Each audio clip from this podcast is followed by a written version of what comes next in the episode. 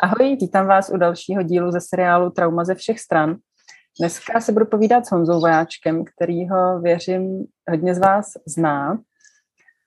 A chtěla jsem ho představit vlastně krátce, ale protože ho určitě znáte, tak eh, nechám Honzu, aby se představil sám, protože on to o sobě stejně řekne nejlíp, co všechno dělá. K tomuto důležitému tématu opravdu průběhu mé cesty se toto téma stalo pro mě zásadní a hodně mě posunulo, hodně mě ovlivnilo. Tak jak už jsem naznačil, tak jsem i získal jakýsi výcvik v tomto tématu, takže, takže je to něco, co je mi velmi blízké. A jsem lékař, který se snaží dívat na hlavně chronické potíže jinak. Je to, ani není potřeba e, říkat, co, co konkrétně to je, ale je to o chronických potížích, o našem dlouhodobém zdraví a to, jak eh, to zdraví buď udržet, anebo zkusit jeho kvalitu co nejvíce pozbudit, podpořit. Takže jsi vystudoval medicínu, je to tak? Vystudoval jsem klasickou medicínu. A, a co se pak... stalo, jako že jsi se přesunul od klasické medicíny k tomuhle? K tomuhle, co vlastně se nazývá alternativní, ale je otázka, co je vlastně alternativní, viď? Ano, ano. Tak já, já si myslím, že my jsme všichni nějaká unikátní lidská bytost, která má i svoje unikátní traumata. K tomu se určitě do, dostaneme a to nás nějakým způsobem formuje do té unikátní podoby a, a záleží, jestli tam potom žijeme ty stíny anebo ty benefity. A já osobně jsem dlouhou dobu si myslím žil ty stíny, ale v jednu chvíli nějaké vnitřní volání mě na to upozornilo, a e, myslím si, že právě jako lidské bytosti všichni v sobě máme jakýsi kompas, který nás vede a k tomu našemu nejlepšímu možnému potenciálu, k té naší nejlepší možné verzi, k té naší možné nejlepší cestě. A já věřím, že jsem poslechl toto vnitřní volání a stalo se mi to někdy po škole už. A když už jsem nějakou dobu hrál i profesionálně fotbal a měl jsem naskočit zpátky do medicíny klasické, tak eh, jsem tam naskakoval už v módu, že si nejsem úplně jistý, že to je pro mě, ta klasická cesta. A to se mi potvrdilo v průběhu prvních pár měsíců, kdy jsem byl ortoped a řezal jsem ruce, kolena a, a cítil jsem, že to právě není pro mě. Tak, eh, Ortopedi naši... zrovna jsou takový, vy, si trošku. Jsou, jsou, je to, je to vlastně krásný řemeslný obor.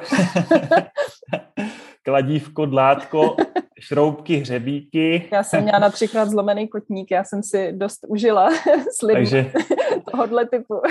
Si dovedeš jsou... představit, jak to tam potřebovalo, bylo potřeba poskládat znovu asi, ty no, kostičky? Počkej, to já, to já řeknu, jestli to nevadí, že ti do toho skočím. Klidně. Já jsem si zlomila na třikrát kosti v kotníku, mm-hmm. jako velmi, jako to bylo rozbitý. Když jsem přijela s tím, myslela jsem si, že mám víron, jenom prostě boule veliká, že jo, říkala jsem si, to není možný. Přijela jsem do té nemocnice nejdřív, teda někde, to bylo v Jindřichovicích, ne v Jindřichovicích, mm-hmm. to bylo na horách někde prostě a přijela jsem někde do Liber, ne, do Tanvaldu, nebo já nevím. A teď jsem si myslela, že rentgen a dobrý, a že to bude nějaká prostě fakt víron nějaký. A teď uh, oni, že to je teda zlomený, tak se mě polilo horko. No a ptali se mě, to jste jako lyžovala, že jo? A já jsem říkala, ne, já jsem bobovala s dětma. Mm-hmm. já jsem na bobech prostě brzdila, bylo málo sněhu a ještě jsem měla cizí dítě, takže jsem potřebovala zabrzdit, bála mm-hmm. jsem se, aby se nevybourali, no a tou nohou se zabrzdila, ona se mi takhle prostě je, je. Aj, aj, aj. No, bolest jak blázen. Mm-hmm. Tam se hrabou porody, protože tohle bylo jako úplně najednou, veď. A mm-hmm. no, prostě pak, jsem, pak jsme jeli na Bulovku a tam byl ortoped, který je strašně fajn. Já jsem se pak s ním ještě setkala uh, znova po mnoha letech, když jsem měla zamrzlý zase rameno, to je jako další rok a půl a na báze po porodu vlastně mm-hmm. třetí dcery. No a on je jako skvělý člověk, ale je prostě, má asi dva metry, je takový jako hromotluk, ale je prostě strašně jako vlastně fajn. Ale on mi tu nohu nejdřív, že to jako zkusíme narovnat, že mm-hmm, bez mm-hmm. operace. Mm-hmm. To byla taková bolest, to bylo strašný. To věřím. Takže mi tam prostě to rovnal jako bez nějakého umrtvení něčeho, že ono stejně jsem se operaci nevyhla. No to je jedno, to je taková moje historka. Takže mm-hmm, ortoped, mm-hmm. dobrý. A ještě si hrál profesionálně fotbal teda. No. Ano, ano. A, a přesto jsem nějak cítil, že to není pro mě, a tak to vzalo nějaký, nějakou výhybku právě jinam. Ten vesmír mi to poslal, tu nabídku a já jsem ji, já jsem ji přijal, využil a to je tak někdy, řekněme, 12 let zpátky. Mm-hmm. A od té doby bylo... jsem, hmm. ano. A uh, máš nějaký konkrétní, jako t- konkrétní chvíli nebo konkrétní věc, co se stala, že tě takhle, jestli to chceš zmiňovat, poslala jinam?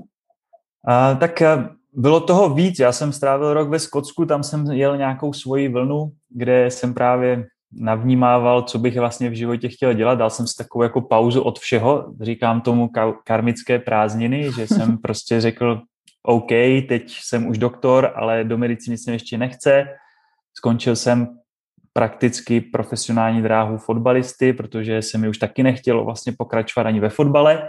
Takže ani jsem nevyužil jednu z těchto dalších možností a proto tomu říkám ty karmické prázdniny, ještě z toho důvodu, že jsem vlastně vypadl do toho Skotska, že ještě vypadneš z toho území, kde tě to hodně definuje, hodně vztahuje mm. i do těch vlastně původních vzorců, i traumatických. A proto to tam z tebe všechno spadne, teda u mě to tak bylo a snažil jsem se navnímávat, co je teda to moje. A tam mě to právě začalo už navádět směrem k těm celostnějším přístupům k řešení zdraví, ať je to čínská medicína, ayurveda, eh, reflexologie, homeopatie, komplexní, komplexní jakýkoliv z těchto věci. směrů, yoga. Hmm. Takže tam jsem to zacítil, že to je to ono. A pak je to právě zajímavé, že eh, se člověk vrátí zpátky zase do toho prostředí původního a že přestože jsem cítil, co je to ono a co asi není, tak jsem přesto skončil na té ortopedii. Takovou uh-huh. sílu prostě mají ty vzorce.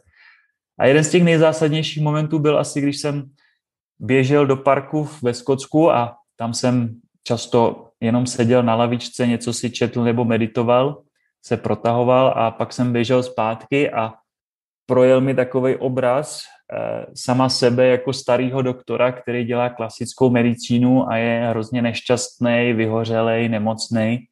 A jsem si v tu chvíli, kdy mi bylo těch, řekněme, já nevím, 6, 7, 20, 28, tak jsem si řekl, to ne, to opravdu nechci. I když nevím, co budu zatím dělat, jak to budu mít, ale tohle fakt nechci. A jak jsem se potom vrátil a začal té ortopedii, tak jsem začal úplně silně cítit, jako že žiju přesně to, co nechci a k čemu by to asi vedlo. A tam právě potom přišla ta nabídka, kterou jsem nemohl odmítnout, i když byla dost bláznivá v tu chvíli vlastně. Mm-hmm. No a co se, co se dělo dál? Jak jsi teda šel tou cestou jinou?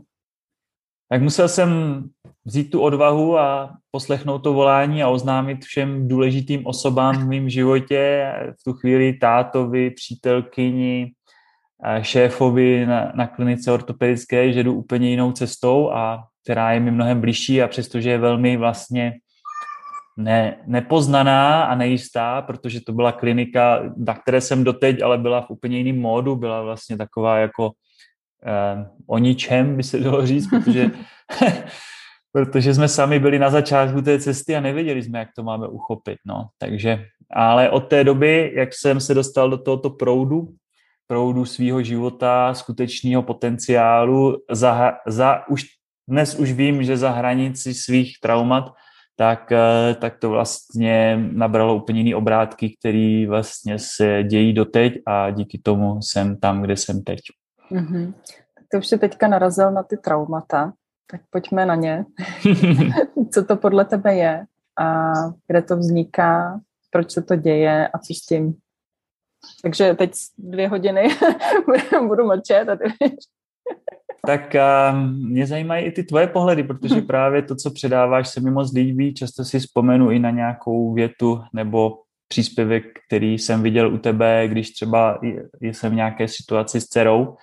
Můžu říct třeba jednu, která je se mnou hodně často a to je, jak byste řešili danou situaci, kdybyste, nevím, jestli to řeknu přesně, uh-huh. jak byste řešili danou situaci, kdybyste ji neřešili z pozice svého traumatu z dětství. Uh-huh. A na to si často vzpomenu, protože uh, ono to zní jako tvrdě trauma a trauma může mít, věřím, že se shodneme, že proto je z více úhlů, z více pohledů, z mnoha stran, jak to máš i myslím nazváno, tak uh, může mít různé podoby.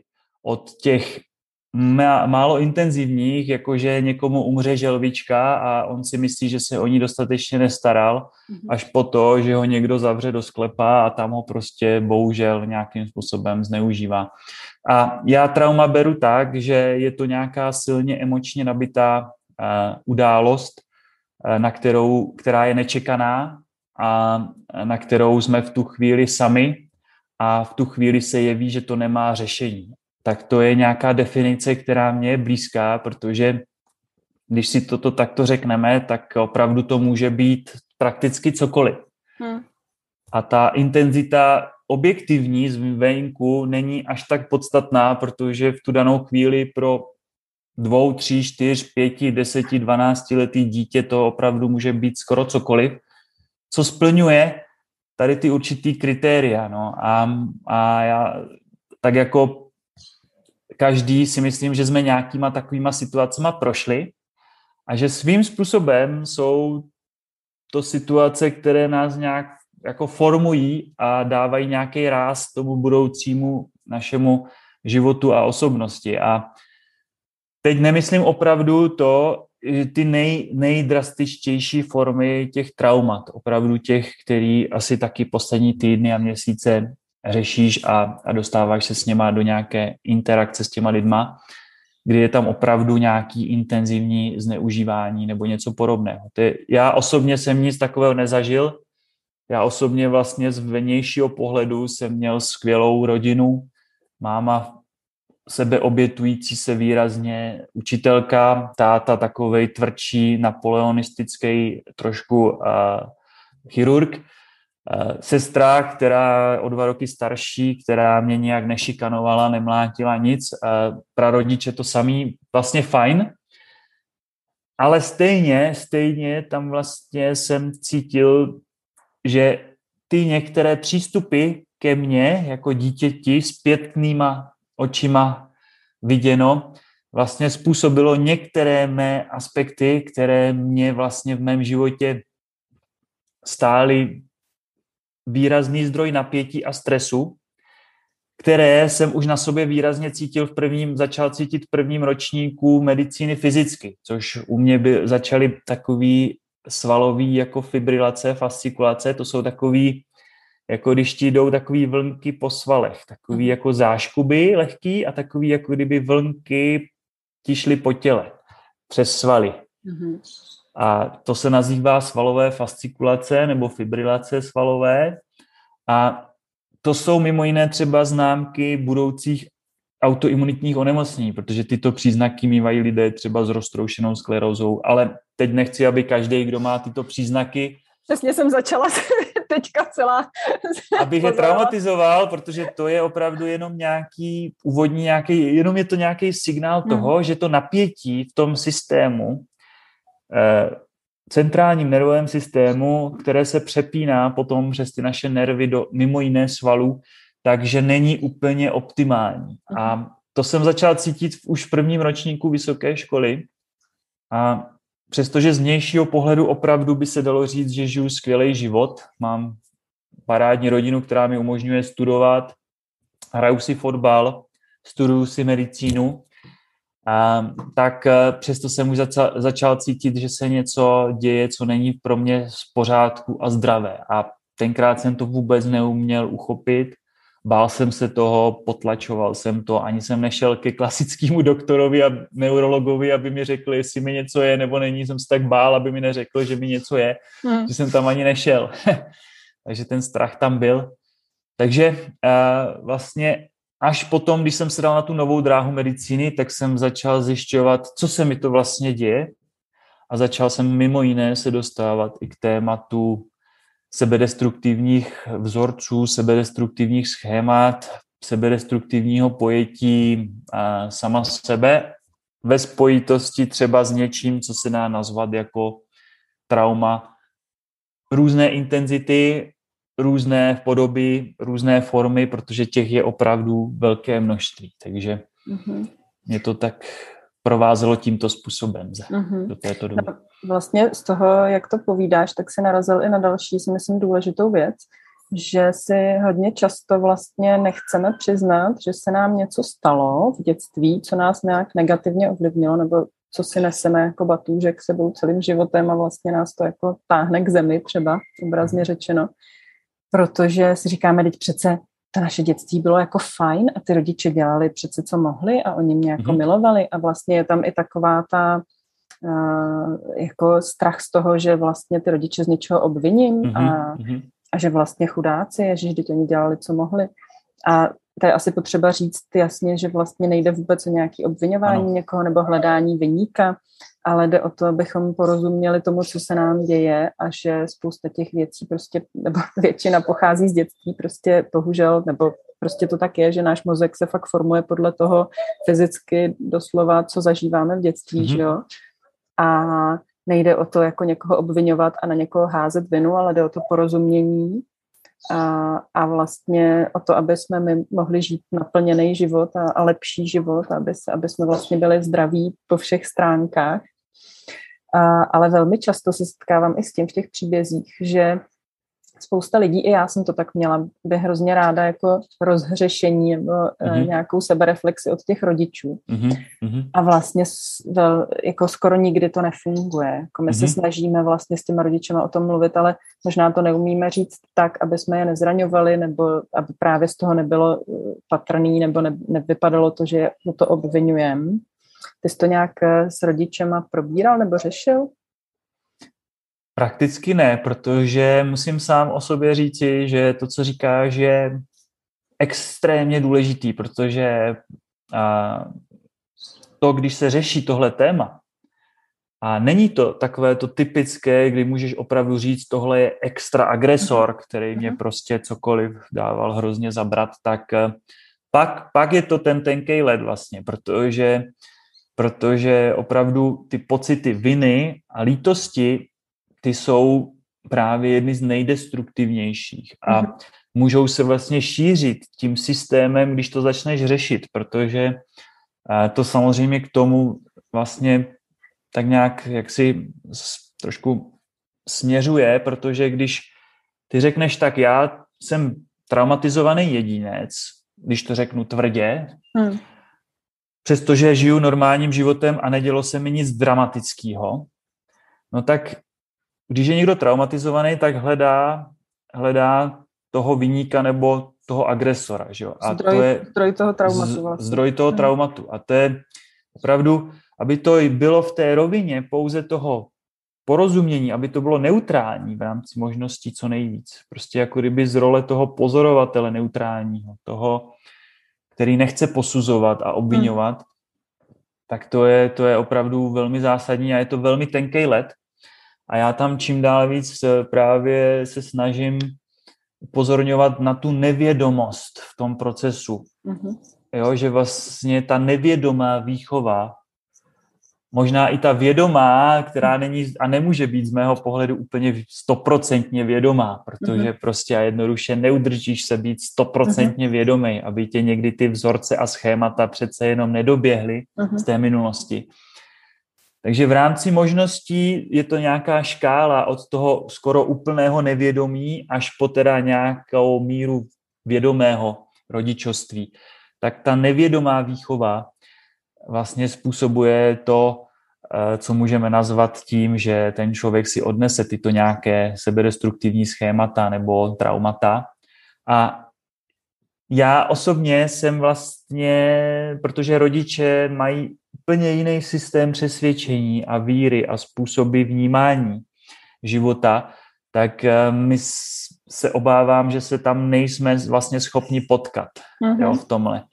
A nějaké náznaky, protože stačí si pustit některé z mých videí, kdyby, jo, a máma to sleduje, jo, ale jako kdyby to tam vůbec neprochází, jo, je to, mm-hmm. je to zajímavé, že že třeba táta ten to vůbec nechce řešit, protože prostě ten má podle mě ze svého rodinného systému velký potíže s pocitama, s emocema, s jejím uh-huh. vyjádřením a, a zdravém kontaktu s něma.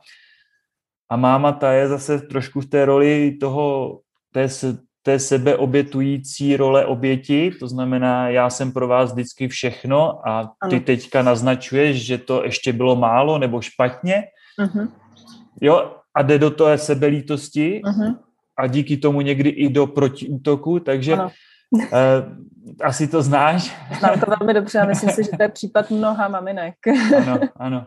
A, a já se tomu vlastně nedivím, protože prostě každý si prošel tou svojí výchovou, většinou nevědomou, když se podíváme ke svým prarodičům, že jo, to znamená, jak to měli naši rodiče, jak to měli jejich rodiče, jak to měli jejich rodiče, tak koho bychom tam chtěli vlastně obvinovat, že jo? To mhm. bychom mohli jít, jak říkají uh, ti církevní hodnostáři, obvinit ten prvotní hřích, že to postral ano. Adam a Eva, že jo, tam nějak. ano. Tak, takže to, to nemá význam. Uh-huh. Nemá to význam. Význam z mého pohledu má zcela neutrálně se podívat na svoje fungování teď a co mě teď ovlivňuje ve svých reakcích, prožitcích, chování, eh, hodnotách, eh, řekněme, eh, volbách. A tam, tam se právě dá rozkrýt, odkud se ty různé motivy berou a, a začít díky tomu, jak si to velmi dobře nazvala, tím porozuměním, to je za mě to nejdůležitější. To porozumění je to, co léčí. Uh-huh. Není to žádný obvinování, litování, je to porozumění, uh-huh. které má tu obrovskou sílu toho, toho léčení. A když už jsme na to narazili, tak uh, jakým způsobem potom komunikovat s těma rodiči? Protože fakt mi píše, jako hmm. hodně z těch příběhů je o tom, nebo těch zpráv, kterými chodí, je o tom, co mám jako dělat s tou maminkou. Já se prostě tak snažím, já ji nechci jako úplně odstřihnout.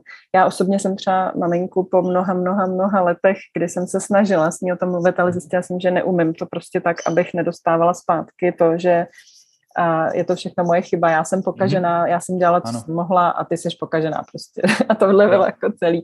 A vlastně mm-hmm. jsem nedokázala jako s ním mluvit tak, abych eh, nebyla zpátky strašně moc zraňovaná, takže jsem ji pak na tři roky úplně odstřihla a během těch tří let vlastně jsem si uvědomila, že nepotřebuju toho druhého člověka k tomu, abych mu jako od, nebo odpustila, abych se s tím prostě srovnala, abych si to vyřešila mhm. jakoby v sobě a no, ale spousta z těch lidí není, vlastně nechce tohle to udělat, ani si, já osobně jako to nikomu neradím jako skvělou cestu nebo tu jedinou, ale jak vlastně s těma rodičema fungovat, ty s nima normálně komunikuješ, jako žiješ, nebo mm-hmm. oni někdy, někdy jsou jako ty rodiče vlastně agresivní jako vůči těm svým dětem, že jakoby co, prostě, co to povídáš, co si to dovoluješ a dej mi ty vnoučata a já je chci výdat a teď ty eh, třeba oni jako jim nechtějí ty vnoučata dávat, protože mhm. právě mm-hmm. z toho důvodu, že oni si nejsou vědomí těch věcí, které dělají a hmm. teď eh, my se bojíme, co třeba na ty, jaký na ty vnoučata by to mělo vliv a tak dále, nebo na ty naše děti. Mm-hmm. Jo, to jsou velký témata a, a každý bude hledat tu svoji cestu v tom. A za mě spousta rodičů už nežije, to znamená, ono hmm. se to stejně musí řešit v sobě, protože už tady ani není třeba s kým to řešit. A, a někdy dokonce se jeví, že ten odchod těch rodičů tomu pomůže, že vlastně se to uvolní. Teď jsem uh-huh. taky mluvil s jedním vědomým člověkem, který jenom kvůli tomu, že měl otce virtuóza, tak on sám nepraktikoval hudbu, protože měl pocit, že to nemá cenu, že nikdy nebude uh-huh. tak dobrý. Ale po úmrtí otce naraz začal hrát. A to jsou jenom takový příklady. Já, já osobně se na to dívám tak, že, uh, že vlastně hledám, že mě, to, že mě to směřuje k tomu, jít z těch myšlenek té mysli do toho srdce a jít tam s, k těm rodičům s tím soucitem. A i s tím soucitem toho, že eh, oni to třeba někdy nepochopí, ne, ne, ne, neporozumí tomu, nenaladí se na to tak, jak to vnímám já.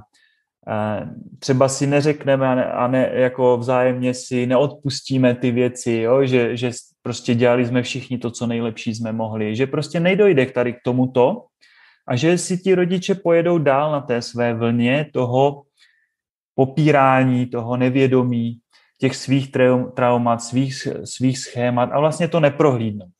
A tam je důležitý to, co možná také řešíš, a to je téma hranic, protože eh, prostě my, když tam jedeme, tak já už dneska eh, si tam testuju, testuju si ty svoje postupy a posuny tom porozumění, protože prostě tam vnímám, jak se tam cítím, vnímám, co si nechám líbit, co si nechám dovolit, co třeba jakým způsobem reaguju nebo nereaguju. Snažím se uh, nereagovat z pozice toho právě traumatu, ale v klidu. V klidu jenom si stát za svým, v klidu říct, jak to mám já a je mi vlastně jedno, jak s tím naloží.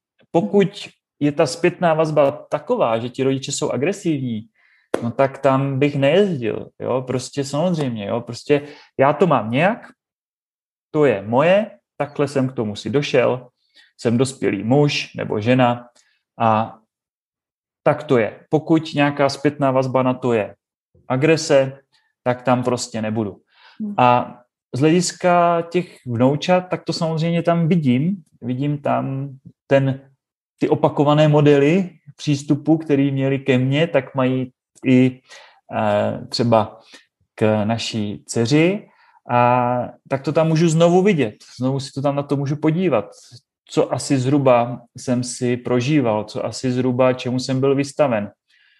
A zas to nesmím odsoudit, zas nesmím se hodit do té, do té role oběti, ale do toho zase soucitu a pochopení, že oni to tak prostě mají, protože si to převzali takto zase z toho svého, eh, z té své výchovy.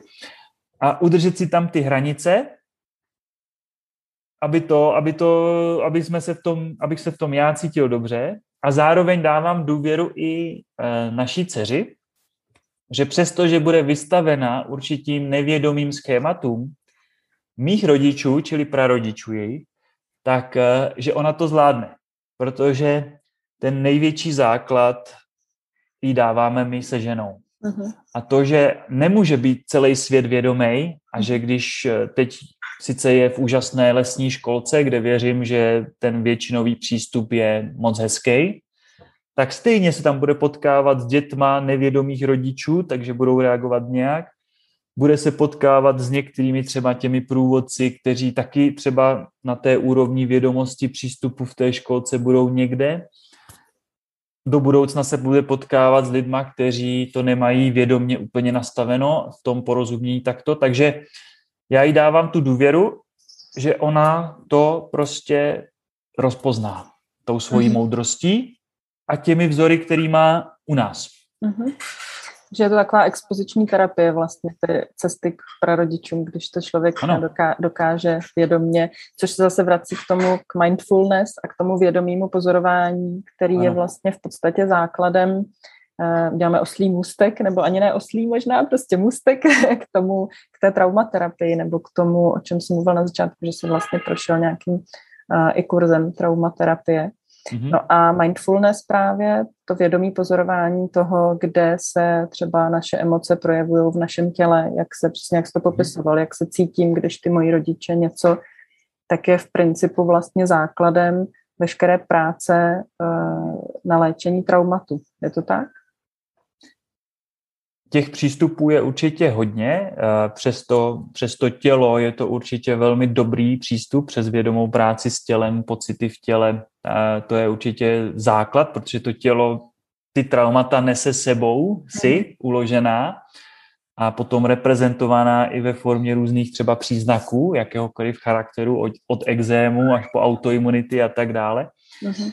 Takže práce s tělem je určitě velmi, velmi důležitá v tom procesu a mně osobně je blízká velmi čím dál víc právě uh, taková, taková nová metodika, která se zabývá principy tvorby prožitku. Já jsem to lehce naznačil, eh, když jsme se potkali, než jsme začali natáčet. A v čem je ona mi blízká? Ona je mi blízká v tom, že to, co chybí psychologii z určitého úhlu pohledu, je, implementace jednoduchého, porozumění jednoduchému principu, který když člověk vysloví, tak se jeví tak jednoduchý, až si řekne, do té jasné přeci, to o tom nemusíme ani mluvit. Ale z mé zkušenosti ho nikdo do důsledku nežije.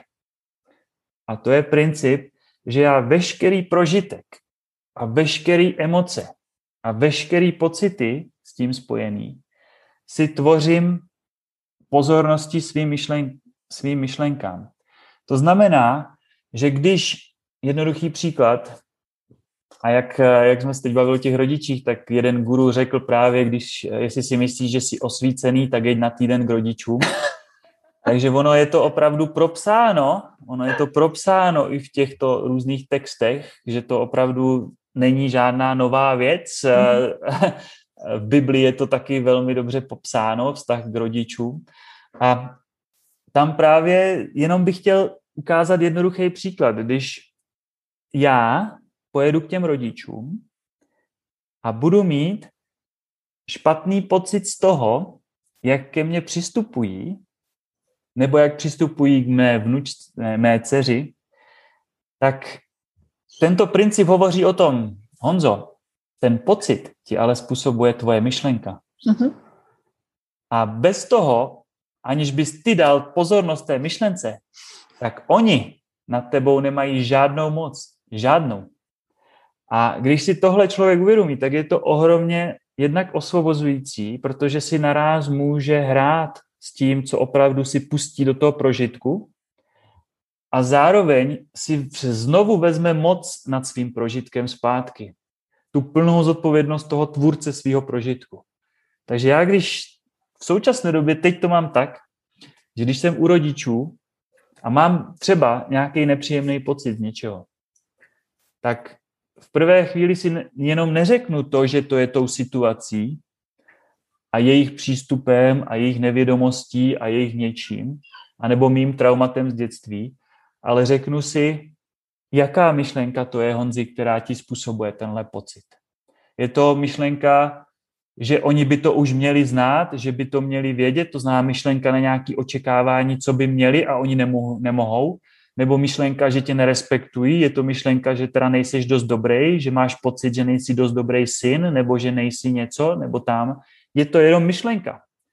A tahle myšlenka ti v ničem neprospívá, protože máš z toho blbý pocit.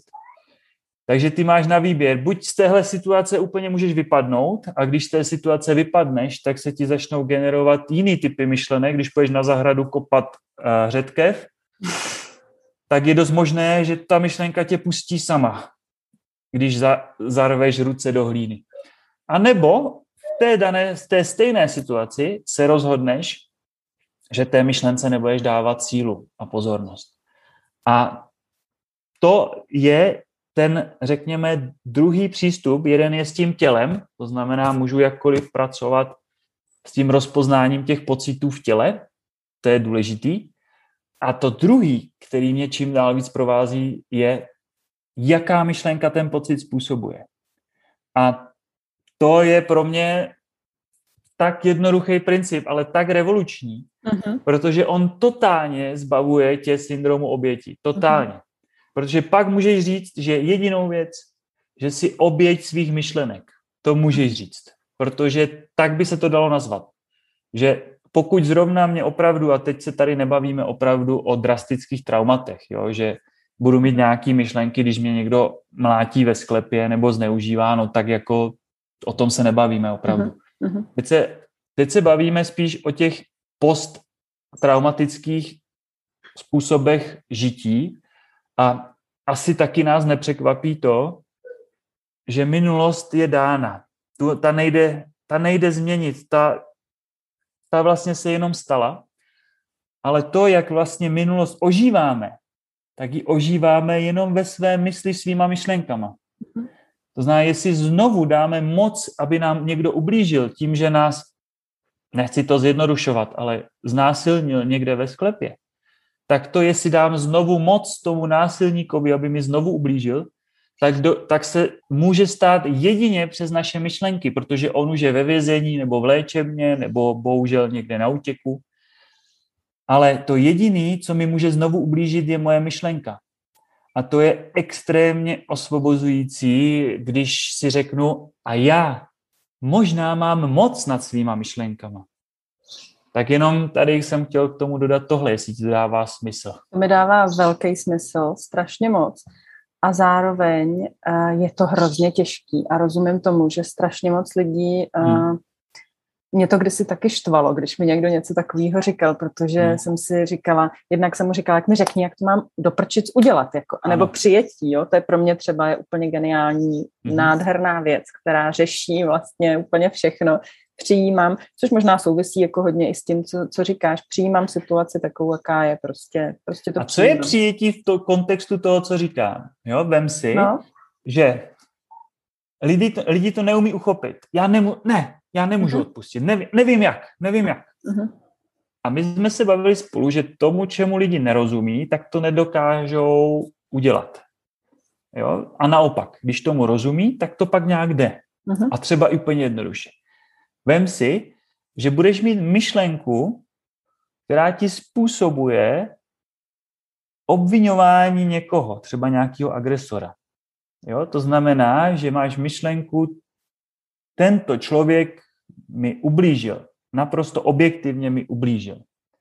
A já to nemůžu přijmout, nemůžu mu odpustit. Uh-huh. Prostě, protože můj život díky tomu je mizerný.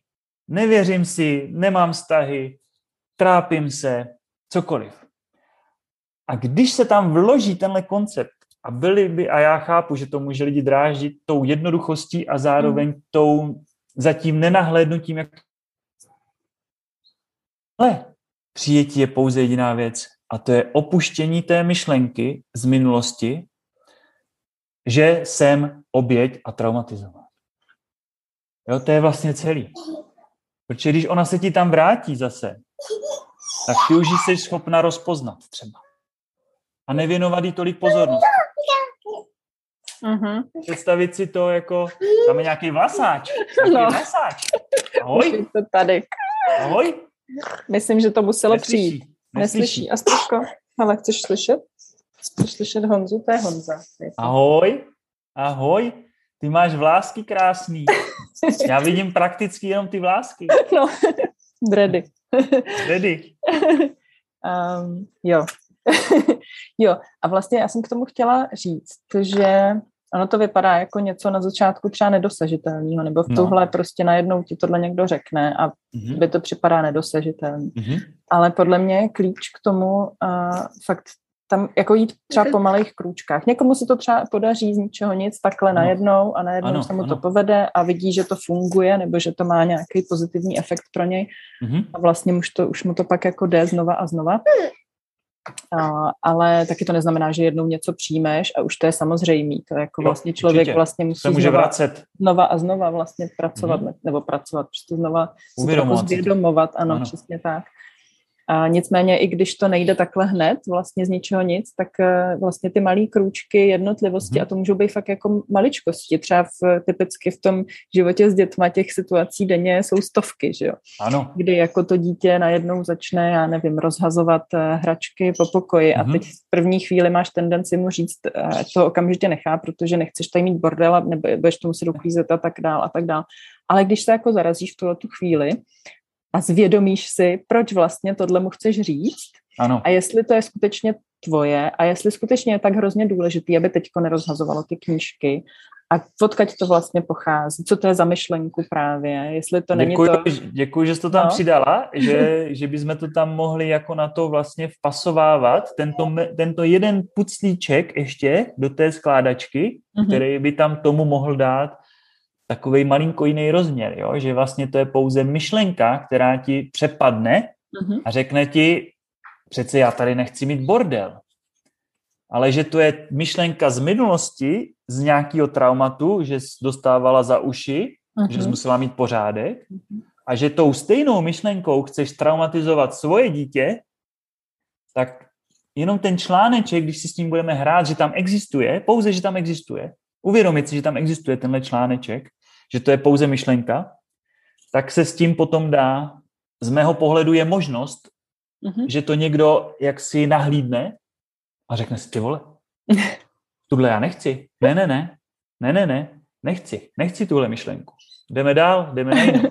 Dobře, nechám jí, viď, nechám jí prostě proplout, mám jí, no. jako zvědomila jsem si jí a ano. vlastně a můžeme přesně, jdeme dál. Musím a... na ní jet, musím teďka tady lomcovat s dítětem, ať si to určitě uklidí, prostě jak to dělal můj rodič se mnou, hmm. musím, opravdu musím, musím přijmout tuhle myšlenku do svého prožitku a svobodná vůle se jeví, že je vlastně jedna jediná věc, že si můžeš říct, nemusím. Hmm. Nemusím.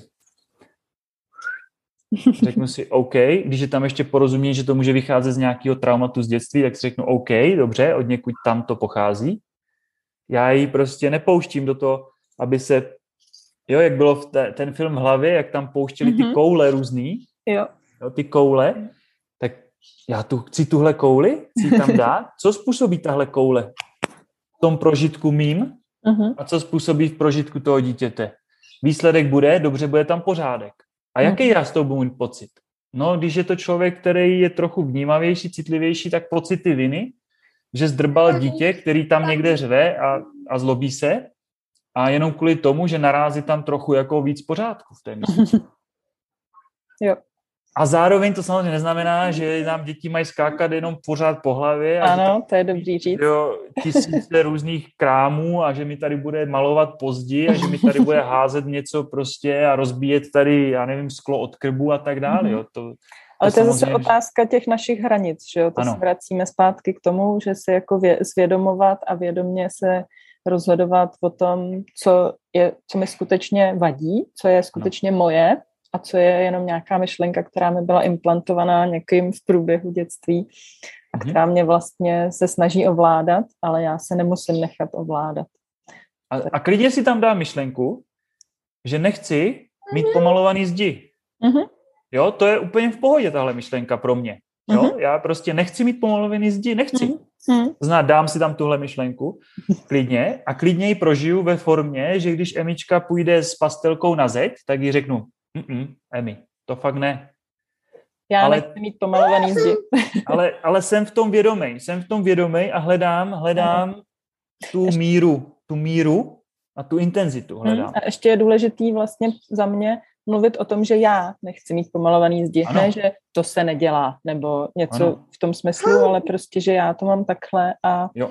pojďme se bavit o tom, jak můžeme prostě, můžu ti nalepit na zeď třeba papír velký a můžeš kreslit přesně. na ten papír a nebo prostě hledat cesty, jak vlastně naplnit ty potřeby všech zúčastněných, aby všichni byli nějak jako v pohodě. Ne, není to vždycky jednoduchý, není to vždycky krátký. Ale to bychom si tady Ale, hráli no. na něco, co rozhodně nejsme. Nicméně, když víme, kam chceme jít, když víme, kam jdeme a nějak si ty věci zvědomujeme, tak věřím tomu, že tohle je cesta, která vede k, k vztahu, který chceme mít s těma dětma pravděpodobně všichni, vlastně založený na důvěře, na bezpečí, na otevřenosti, komunikaci a tak dále. Respektu. Respektu, úctě, ano, zájemný. Ano. A asi si nebudeme jako říkat, hmm. že to extrémně rychle uteče. Jo? Já, já když hmm. si ohlídnu za těma čtyřma rokama naší dcery, to je, to je prostě... Jo. To uteče bude mít 18 a pak si řekneme, ty jo, tak počkej, co těch 18 let se dělo vlastně? Jo? jo. A já bych já rád už jsem si... tam, já už jsem tam, můj nejstarší jsi... syn má skoro 20 a, a druhá dcera skoro 14, takže už, už těch 20 let uteklo a ani nevím jak. Ano, no. ano, a to je ono. A já bych právě v rámci možností chtěl si prostě říct v tomto věku svých dětí, hele, nepovedlo se všechno stoprocentně vědomě, ale minimálně jsem to vědomí do toho se snažil dát. A důležitý jsem... je i, promiň, důležitý ano. je i, že se o tom můžeme bavit s těma dětma, že jo? Můžeme říct, ano. hele, tohle fakt se mi, zvědomuju si zase, tohle fakt se mi nepovedlo, prostě udělala jsem spoustu věcí, které bych dneska udělala jinak. A takhle já třeba hodně se bavím se svým nejstarším synem, protože tam jsem pokazila, co jsem mohla, jako samozřejmě to první dítě, když ho máš ještě takhle v, ve věku, kdy nemáš no, ty věci zvědoměný, a bohužel, takže spoustu věcí samozřejmě jsem udělala uh, ze dnešního pohledu hodně špatně nebo hodně uh, zase to je jako nějaký posuzování, víte, ale jako samozřejmě dneska bych je prostě udělala hmm. jinak. A důležitý je ta, pro mě je ta sebereflexe, kterou já bych fakt hmm. ráda viděla od, třeba od svých rodičů, ale nebo od uh, maminky speciálně, ale prostě není a vlastně už jsem se s tím smířila, nechala jsem to jako bejt. Hmm. Ano. Nicméně se snažím uh, uh, mít ji jako u sebe a být schopná se bavit s těma dětma svýma o tom a, a můžu říct, že to je úžasný a skvělý, když eh, jsme si schopní ty věci říct a nebojíme se toho posuzování jeden od druhého a, a jsme schopní vlastně jít z kůží na trh. Jakoby. Ano, a ještě, ano. Ještě Já pro, ještě pro no. trošku klid svého svědomí, možná to tak třeba máš taky, ale já ještě vnímám tam ten, tu sféru tu jemnohmotnou duchovní v tom, že prostě každý si odnáší to, co potřebuje. A ono to zní jako na jednu stranu osvobozujícím dojmem a na druhou stranu vlastně krutým dojmem, uh-huh. obzvláště třeba u lidí, kteří uh, i třeba v mladém věku dostali hrozně, že jo, naloženo, asi teď ty příběhy, že jo, máš jich mhm. spoustu. A to není jako obhajoba žádných agresorů. Jo? To není obhajoba agresorů, ale je to o tom, že prostě tenhle svět nabízí obrovskou širokou skál, škálu možností od té nevědomosti až po vědomou, od dobra až po něco, co můžeme hodnotit jako zlo.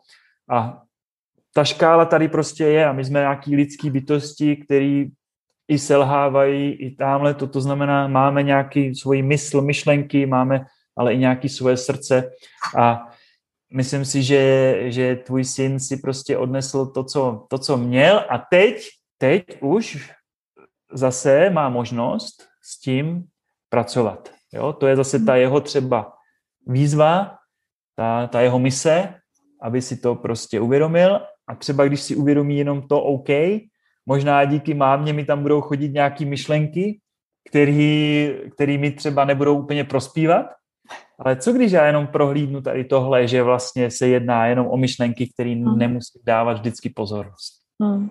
Děkuju, no s tímhle já mám pořád problém vlastně to přijmout, jakože, uh, protože mám tam, furt mi tam vzadu sedí jako do prčic, přece ty děti si to fakt nezasloužejí, ty věci, co se jim dějou, hmm. jako pořád tam mám tohleto a, jo. a vlastně uh, nejsem úplně schopná jakoby přijmout tenhle ten náhled, přijde mi to právě, jak říkáš, eh, krutý.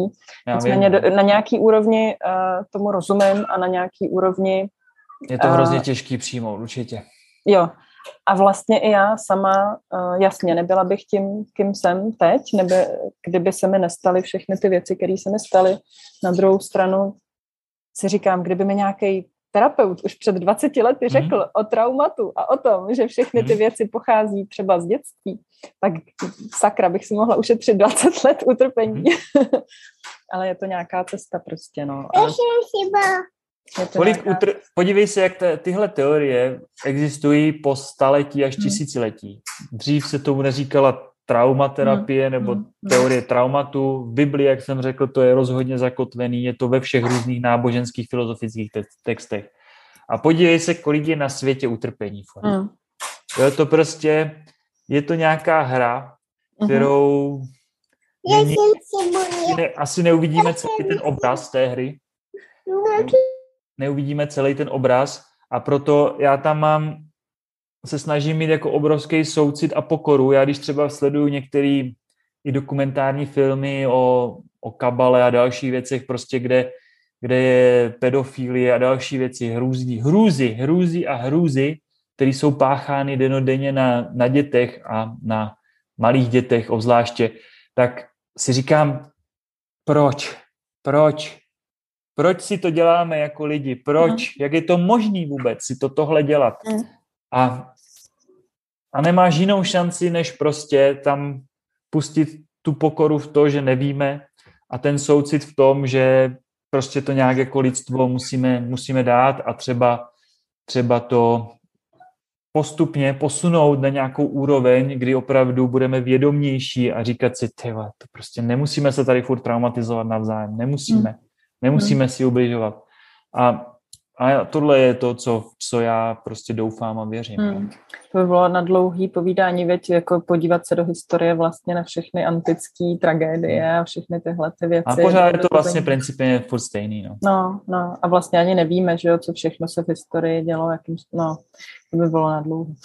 já jsem se chtěla vrátit k té mhm. traumaterapii, nebo k tomu, co jsi říkal, mě zaujal ten tvůj výcvik, že než začali natáčet, tak si říkal, že vlastně ten výcvik, kterým si prošel, že vychází, že z něj vlastně vychází i lidi právě jako Gábor Mate a, a, a tihleti a další. A, tak mě zajímá, co to bylo za výcvik a právě z čeho to vychází a, a abys něco popovídal o tom. Možná už i lidé, někteří slyšeli o nové germánské medicíně pana doktora Hamera, a někteří ne, někteří ano, je to vlastně princip takové vyšší dívčí psychosomatiky, kde pan doktor Hammer právě identifikoval, jak kon- konkrétní traumata ovlivňují konkrétní zárodečné listy a jejich orgány v nich. On udělal úplně dokonalý algoritmy. Příklad. Bude nějaká žena mít intraduktální karcinom levého prsu, to je mhm. dneska velmi častá diagnóza, karcinom prsu, rakovina prsu. Co je intraduktální? Tam jsou takové, takové mléčné žlázy a Aha. buď je to jakoby uvnitř takového kanálku, nebo je to vně. Prostě Aha. jsou mhm. různé typy, jo. řečeno, jsou různé typy e, nádorů prsu. Aha. Pan doktor Hammer udělal přesný algoritmy toho, jak konkrétní traumata ovlivňují konkrétní orgánové systémy na konkrétních úrovních. To znamená, že existuje dnes algoritmus, že když žena dostane od lékaře diagnózu tohoto intraduktálního, to zná uvnitř mléčné žlázy zhoubného nádoru, vlevo, je to rozdíl ještě vlevo, vpravo, mm. tak tam bylo identifikováno, že to je třeba trauma z nevyživení, nepřijetí něčeho, to zná třeba u levého prsu, je to často, že, že ten člověk má pocit, že se nebyl schopen o někoho postarat. Příklad, mm-hmm. bude, budeš se starat o nemocnou maminku, nebudeš připravena na její odchod, ona z nenadále umře, ty si vytvoříš pocit viny, že umřela, že je to tvoje vina, že se o ní měla starat líp a za půl roku, za rok, za dva může mít někdo takto třeba karcinom levého prsu. A takto tyto různé typy traumat jsou vytvořeny různé algoritmy s konkrétními orgány. Takže je to taková jaksi povýšená forma psychosomatiky. Mm-hmm. A pan doktor Hammer toto identifikoval na mnoha set, mnoha tisíců různých eh, prostě lidí od, min, od nějakých 80. let minulého století nebo 70. let. Takže tam on vlastně uh, identifikoval ty přesné typy traumatu i vlastně dal, dal tomu tu definici, že to je že to je vlastně událost, která je silně emočně nabitá, jak jsem to zmínil, uh-huh. jsem na to sám, nemá to řešení, má to dostatečnou intenzitu. A to splňuje definici traumatu a konkrétní typ toho traumatu způsobuje konkrétní onemocnění.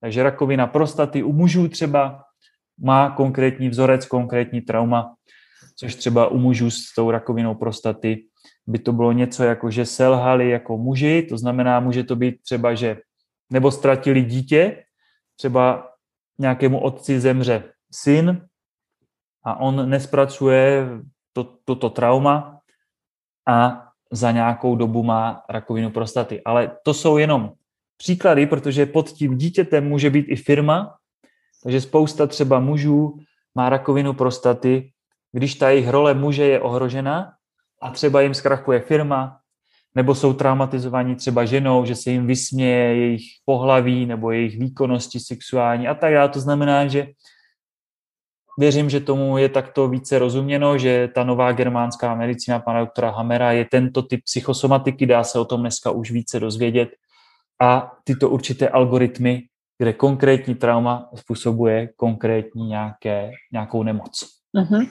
Takže si můžeme všichni se podívat do dětství a pak si, no tak ideální je samozřejmě nějak pracovat na léčbě traumatu, abychom si to zvědomili ty věci, abychom uh, dokázali je nechat té minulosti právě tam, kam patří, aby nás neovlivňovali v tom. Uh. Můj děda umřel na rakovinu prostaty, já jsem mu velmi podobný Velmi, velmi hmm. profilově, hmm. schématama, prostě tam, tam i přes tu generaci to takhle umí samozřejmě krásně chodit, i ty vzorce hmm. a traumata. Hmm. A e, jeho syn, můj strejda, je to bratr, bratr mé mámy, už měl taky vlastně tento typ onemocnění to zna, a taky jsem mu velmi podobný svým způsobem. To znamená, že já, pokud bych si nespracoval tyto schémata, tyto vzorce, tyto traumata, které se dědí i transgeneračně, uh-huh. tak bych, tak mám vysokou míru rizika karcinomu prostaty. Uh-huh. Takže z tohoto hlediska je to jasně definovaná cesta prevence, ale i svým způsobem léčby, a tím nechci říct, uh-huh. že má člověk se léčit jenom takto, ale je to rozhodně, rozhodně tam existují tyto vazby. Uh-huh. Ano, u spousty různých onemocnění se pořád hovořilo o tom, že jsou dědiční, že, uh-huh. že tam jsou nějaký geny, které se ano. přidávají a že to je jasný a že máš prostě, když tvoje matka měla takovouhle pravděpodobnost ano. něčeho, tak ty s takovouhle pravděpodobností tolik a tolik procent budeš mít tohle taky. Ale uh, já si pamatuju právě z knihy od Gábora Maté, a v říši hladových duchů, kde mm-hmm. se řeší závislost, tak eh, o té se taky jako myslelo, že to je vlastně nějaká genetická věc, ale ve skutečnosti právě se víc a víc ukazuje, eh, i v tom jako skutečně jako v tom mainstreamu vědeckým, že jo, díky zobrazovacím metodám mozku a díky tomu výzkumu, který postupuje, tak eh, to není jenom nějaká naše tady EZO vymyšlenost, ale je, to, je to i věc, která se postupně dokazuje na té vědecké úrovni, že skutečně eh, věci jako epigenetika no. jsou hodně zásadní. A to, co se nám prostě stane v tom životě, tak se nám nějakým způsobem ukládá do těch. A teď to by můj manžel jako líp popsal, co je epigenetika, nebo ty možná bys to mohl vysvětlit, pokud to někdo neví. Že já to, kdybych se to snažila vysvětlit, tak to bude zmatečný. Úplně jednoduše řečeno, eh, existovala představa, že geny kontrolují nás a teď se jede hodně na vlně, že my kontrolujeme své geny a jejich chování. A čím? Určitým prostředím, ve kterém se ty geny nacházejí. To znamená, naše geny jsou v nějakém buněčném jádře, jsou v mitochondriích, a to jsou v buňkách, ty buňky jsou v nějakém prostředí a to prostředí nějak, má nějaké charakteristiky. A my to mimo jiné ovlivňujeme svýma emočníma molekulama, výživou, biorytmama, vším vlastně naším žitím a životem a prožitkem tak ovlivňujeme chování svých genů. Do nějaké míry.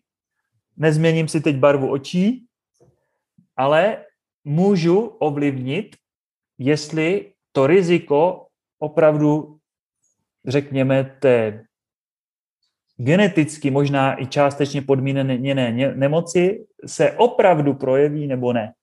Že ty jsi zmínila tu šanci, ano, tam je šance nebo riziko, ale co hovoří o tom, že to je 75%? Tak budu to mít nebo nebudu?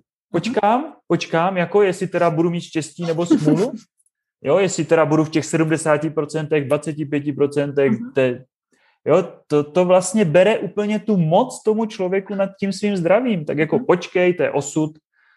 A já tvrdím, že do nějaké míry epi, epigenetika hovoří o tom, že já můžu rozhodnout o tom, jestli se mi zaktivují geny uh-huh. pro karcinom prostaty nebo ne. Uh-huh.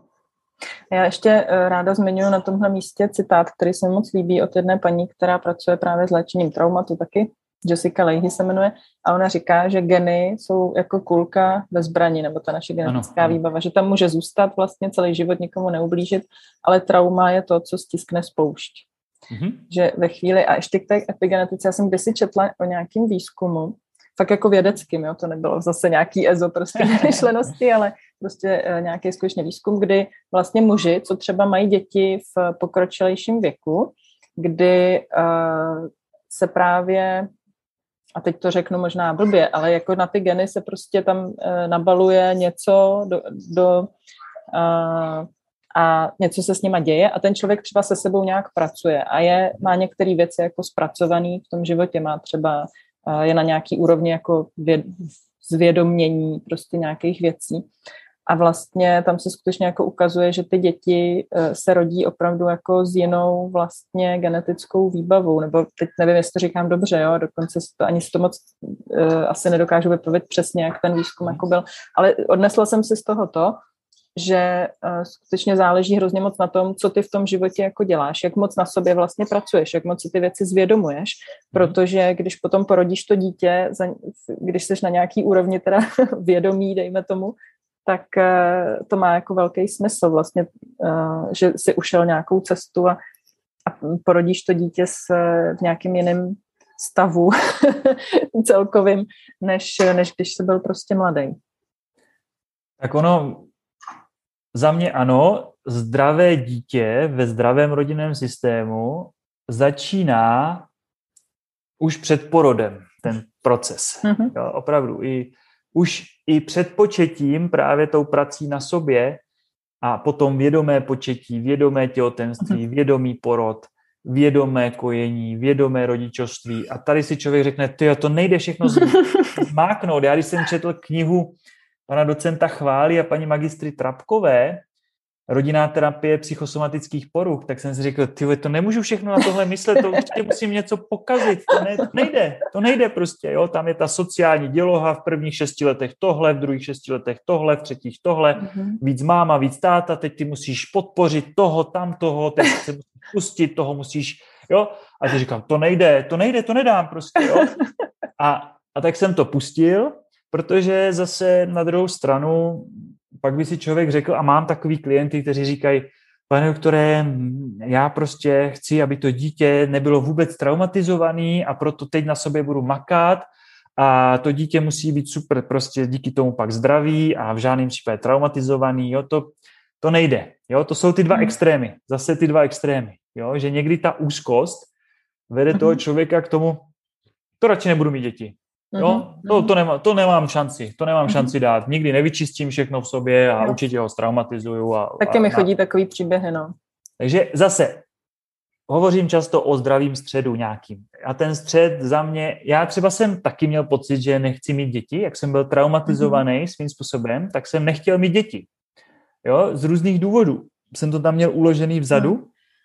a tou prací na sobě jsem si to jako odblokoval to znamená, mhm. že tou postupnou cestou těch kotrmelcích ve vztazích a tamhletom a tamhletom jsem vlastně potkal svoji současnou ženu, se kterou to šlo vlastně samo pak už velmi rychle. Ty mm-hmm. naše dvě současné dcery. Takže, ale taky mi to trvalo. Jo? Mám 40 let a mám čtyřletou dceru a půlroční dceru. To znamená, že svým způsobem 36 let mi to trvalo, mm. než jsem vlastně si ty věci nějak zpracoval, abych vůbec do toho kroku šel. Takže já si myslím, že je dobré vědomně na sobě nějakým způsobem pracovat. Pracovat možná ani není to správné slovo, prostě nějakou cestou vědomou jít, zkoumat ty věci, být zvídavý, eh, nějakým způsobem mít k tomu porozumění a tím tomu, jak se musí ladnějšímu prožitku který zároveň určitě ovlivňuje naše geny. Já jsem o tom prostě stoprocentně přesvědčen, i když mi dají za to 30 bludných balvanů, tak já to, já to budu říkat prostě pořád a není to můj výmysl.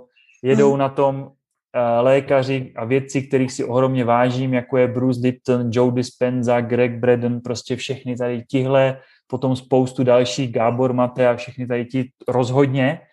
To znamená, že v současné době, kdy víme, že všechno je vlastně energie, době kvantové fyziky, kdy víme, že vlastně hmota je iluze svým způsobem, tak co jiného by se na té energii mělo podílet, než naše myšlenky, naše emoce, na, na, na naše chování, naše vzorce, naše traumata. No, to je takový pěkný závěr, si myslím. Chceš ještě něco dodat? Něco důležitého, co by mělo zaznít tady k tomu já, tématu? Já bych chtěl vypíchnout to, co ty jsi zmínila, že zkusit být v tom procesu určitě zvídavý, určitě to brát jako nějakou krásnou možnost se rozvíjet. Mně se líbí ten, ta symbolika toho semínka a pak hezké postupné květiny a že možná díky nějakým traumatům v tom prostředí, že, že ta květinka se úplně nerozvine, ale vždy je možnost, aby se rozvinula a že to, že není rozvinutá, že není potřeba nikoho obvinovat, ale změnit tu půdu, změnit to prostředí, dát jí víc světla, dát jí víc slunce, dát jí víc vláhy životadárné a nechat to rozvinout, tak jako neutrálně tomu přistoupit. A aby, aby opravdu ty emoce sebeobvinování, lítosti a, a pocitu oběti, čehokoliv, aby v rámci možností byli co nejvíce rozpuštěni v tom procesu a aby se z toho stalo opravdu cesta za rozvojem, za vývojem. To, co bylo, bylo. Pojďme se podívat na to, co je teď a co může být zítra, což nebude zase nic jiného než teď. Tak a, a, a pojďme, pojďme v tom, v tom přítomném okamžiku zkoumat ty své prožitky, ty své reakce, ty své myšlenky, pocity pojďme tím zkoumáním rozvíjet ten mindfulness nebo cokoliv, jakkoliv to nazvat a, a prostě hezky, hezky tady žít a nemyslet si, že to dotáhnu nějaké dokonalosti a nějaké úplnému osvícení naraz, tak to bych si přál, aby lidé k tomu přistupovali co nejvíce v tom blížícím, blížícímu se středu. Mm-hmm. Protože asi oba tam cítíme, že, že tam jsou ty obě polohy intenzivně často. Jo, mm-hmm. Je tam ta úplná nevědomost a je tam to, že chci úplně tu dokonalost zase v tom. Jo, tak eh, pojďme, pojďme trošku se sklidnit, pojďme trošku vyfouknout, pojďme opustit ty myšlenky, že to všechno vymyslíme. jo. Já jsem se chtěl jenom rozloučit a poděkovat za pozvání a za otevírání důležitých témat, aby jsme se o nich bavili, aby jsme si je zvědomovali, abychom nacházeli tu cestu k tomu rozhřešení, které nemusí přijít jako nějaký blesk čistého nebe, anebo že to je prostě jedna věc, která se naraz stane v našem prožitku, ale kdy to, kdy to budeme dál zkoumat a hlavně se nám bude dařit to žít, takže se nám bude dařit lépe žít, takže ten náš prožitek nebude tolik zabarven, zabarven těmi, těmi našimi traumaty a vzorci a schématy a že si ho užijeme více přítomnosti, ať už s dětma, nebo s kolegama, nebo s přátelema a to je asi ten cíl a to je to, co nejvíc věřím podpoří i naše celkové zdraví. Takže děkuji moc a držím všem palce. Já taky moc děkuji za rozhovor, to si to vlastně krásně schrnul, že vlastně všechno souvisí se vším a to celkový zdraví je součást toho, je vlastně všechno tohle, o čem jsme se bavili, co jsme mluvili. Tak, tak děkuji moc. Já ti taky moc děkuji za rozhovor a měj se krásně. Opatruj ahoj. se, ahoj. Ahoj.